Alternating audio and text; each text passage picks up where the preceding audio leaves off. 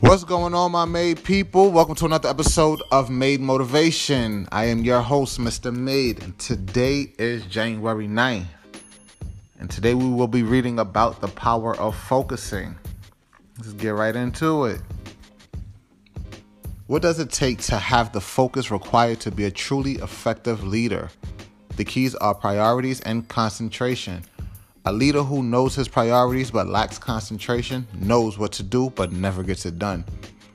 If he if he has concentration but no priorities, he has excellence without progress.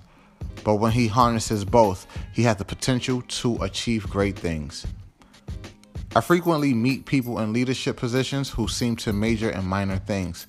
So the important question is, how should you focus your time and energy? Effective leaders who reach their potential spend more time focusing on what they do well than on what they do wrong. To be successful, focus on your strengths and develop them. That's where you should pour your time, energy, and resources. Growth equals change.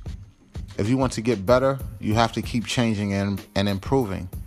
That means stepping out into new areas. If you dedicate time to new things related to areas of strength, then you'll grow as a leader. Don't forget, in leadership, if you're through growing, you're through. Nobody can entirely avoid working in areas of weakness. The key is to minimize it as much as possible, and leaders can do it by delegating. For example, I delegate detail work to others.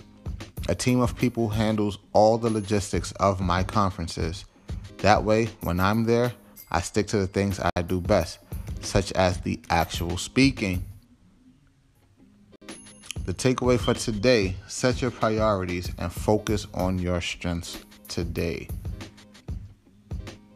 Thank you for listening to another episode of Made Motivation. I hope you had a lot to take away from this, although it was short.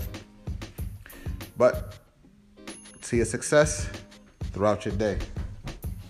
Look forward to tuning in tomorrow, January 10th, for another episode.